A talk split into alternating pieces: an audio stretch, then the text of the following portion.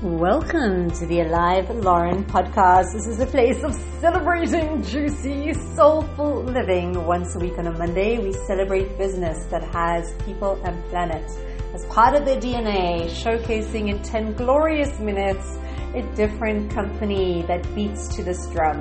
And the rest of the week, inspiration sharings. We always aim at about 10 minutes and great idea to follow along on Instagram, Alive Lauren. And today we continue with day 31 of 49, a blog series done when I did a seven week day fast a few years ago. And for more context, episode 117 is a great place to go. Otherwise, without further ado, we shall read today, day 31 of 49 Be humble. Inspirational training in the mix of challenging guest house arrivals. So, the theme for day 31, a new theme, Be humble. This new theme resonated significantly in terms of a consciousness I aspire to experience my life through.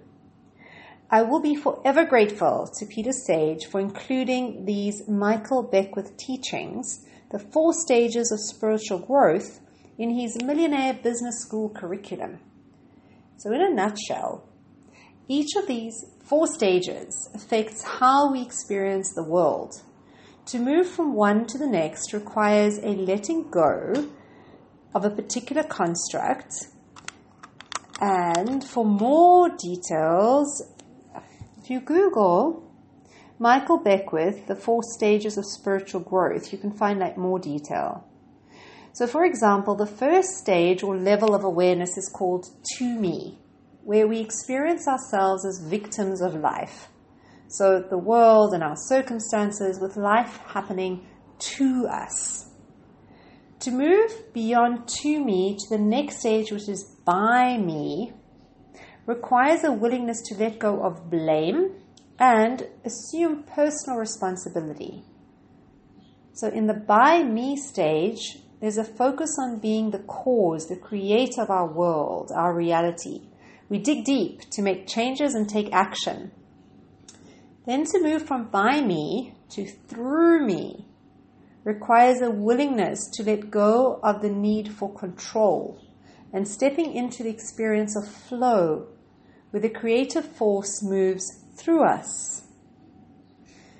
It's trust and a sense of contentedness, a humility at being a part of something greater than ourselves that breathes life into the through me stage. This is the consciousness that I feel drawn to. I hear it gently, lovingly beckoning me especially when I find myself getting stuck between to me and by me, like I have been today. Comfort. I know I've said this before, I'm deeply grateful for Rumi's guest house. It's been a source of solace, too many times to mention. And I know this has graced this podcast. I just find it so beautiful, and it's in today's post The Guest House by Rumi. This being human is a guest house. Every morning, a new arrival, a joy, a depression, a meanness.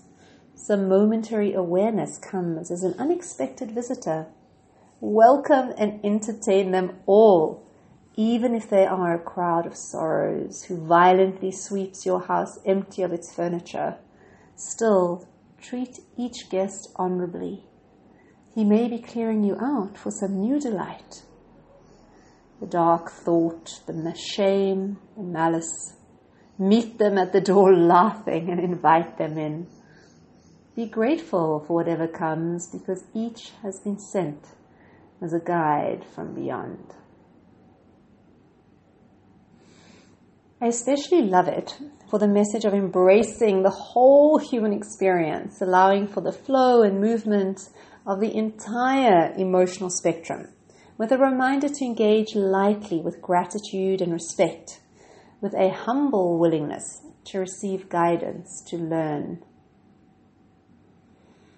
This quote that I picked up from, I don't know, hashtags sign maps. If you are humble and willing to learn, there is no better teacher than life itself. I most certainly needed this reassurance today as I find myself at times panicking and feeling overwhelmed as far as looming financial responsibilities and no clarity as to which direction to focus my attention. As I continue to sow a mixed batch of seeds, not quite focusing on a single harvest, it's as if I'm still more in the experiential phase, trying to work out which environment is optimum learning through trial and error and trusting the process, needing to be humble to admitting I don't know, while willing to learn and keep trying. A quote by Robert Kiyosaki One of the great things about being willing to try new things and make mistakes is that making mistakes keeps you humble. People who are humble learn more than people who are arrogant. Inspirational trainings. I attended some kick ass free sessions today from a morning in person sales training with Barry Mitchell to an evening online marketing series with Marie Forleo. They were both passionate about developing relationships, building trust through valuable content and authentic sharing. Ah, my kind of people. I love how their materials transcended the sales and marketing arenas and was just as powerfully applicable to life. It was great to be reminded of the power, power of questions and investing time to discover what's important. Ah. a little stuck producing copy. I've mostly written for myself, and there was a time I was assisting SMEs with their email communication strategies and assisted from a copy and content writing perspective. Today, I had a meeting with a potential client and had found it challenging getting her brief done and dusted. I think the time has come to step away from further attempts and pick up again tomorrow. Fresh energy, new perspective. Be willing to be a beginner every single morning. Meister Eckhart. Thank you, day 31.